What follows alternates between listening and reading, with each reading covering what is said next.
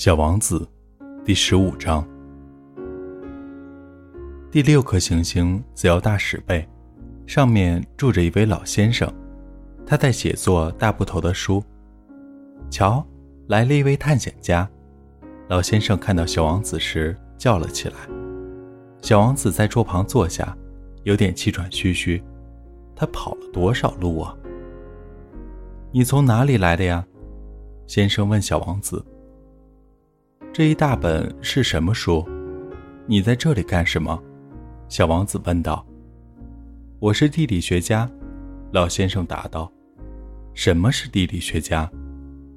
地理学家就是一种学者，他知道哪里有海洋，哪里有江河、城市、山脉、沙漠。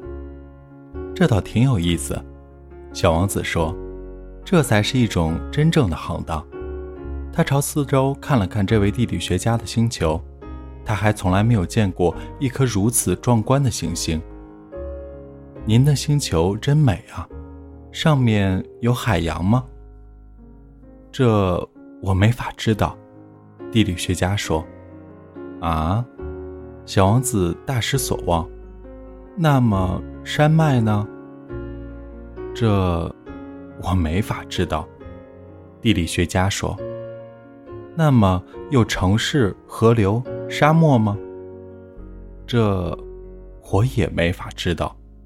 地理学家说：“可您还是地理学家呢，一点不错。”地理学家说：“但是我不是探查家，我手下一个探查家也没有。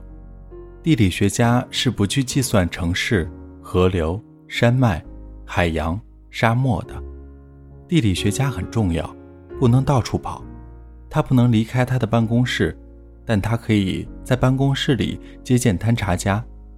他询问探查家，把他们的回忆记录下来。如果他认为其中有个探查家的回忆是有意思的，那么地理学家就对这个探查家的品德做一番调查。这是为什么呢？因为一个说假话的探查家会给地理书带来灾难性的后果。同样，一个太爱喝酒的探查家也是如此。这又是为什么？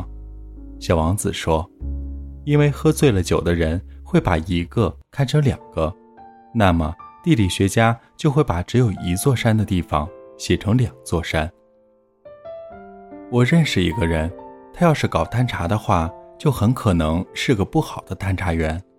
小王子说：“这是可能的，因此。”如果探查家的品德不错，就对他的发现进行调查，去看一看吗？不，那太复杂了。但是要求探查家提出证据来，例如，假使他发现了一座大山，就要求他带来一些大石头。地理学家忽然忙乱起来。正好你是从老远来的吗？你是个探查家，你来给我介绍一下你的星球吧。于是，已经打开登记簿的地理学家削起他的铅笔来。他首先是用铅笔记录下探查家的叙述，等到探查家提出了证据以后，再用墨水笔记录下来。怎么样？地理学家询问道。“啊，我那里，小王子说，没有多大意思，那儿很小。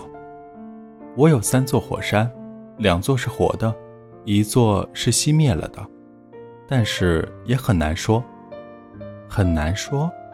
地理学家说道：“我还有一朵花，我们是不记载花卉的。”地理学家说道：“这是为什么？花是最美丽的东西，因为花卉是短暂的。什么叫短暂？地理学书籍是所有书籍中最严谨的书籍。”地理学家说道：“这类书是从来不会过时的，很少会发生一座山变了位置，很少会出现一个海洋干渴的现象。我们要写永恒的东西。但是熄灭了的火山也有可能会再复苏的。”小王子打断了地理学家：“什么叫短暂？火山是熄灭了的也好，复苏的也好，这对我们这些人来讲。”都是一回事儿。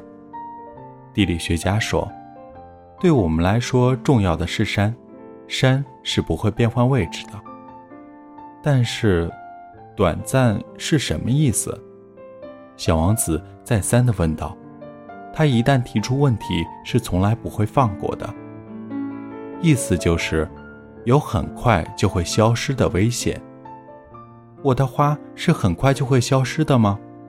那当然。小王子自言自语地说：“我的花是短暂的，而且它只有四根刺来防御外边。可我，还把它独自留在了家里。这是他第一次产生了后悔，但他又重新振作起来。您是否能建议我去看些什么？”小王子问道。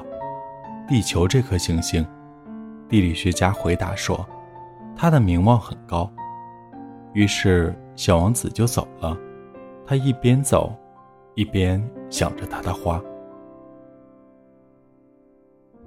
这里是给失眠讲故事，愿这里的故事能温暖你的耳朵，给你一段美梦。晚安，陌生人。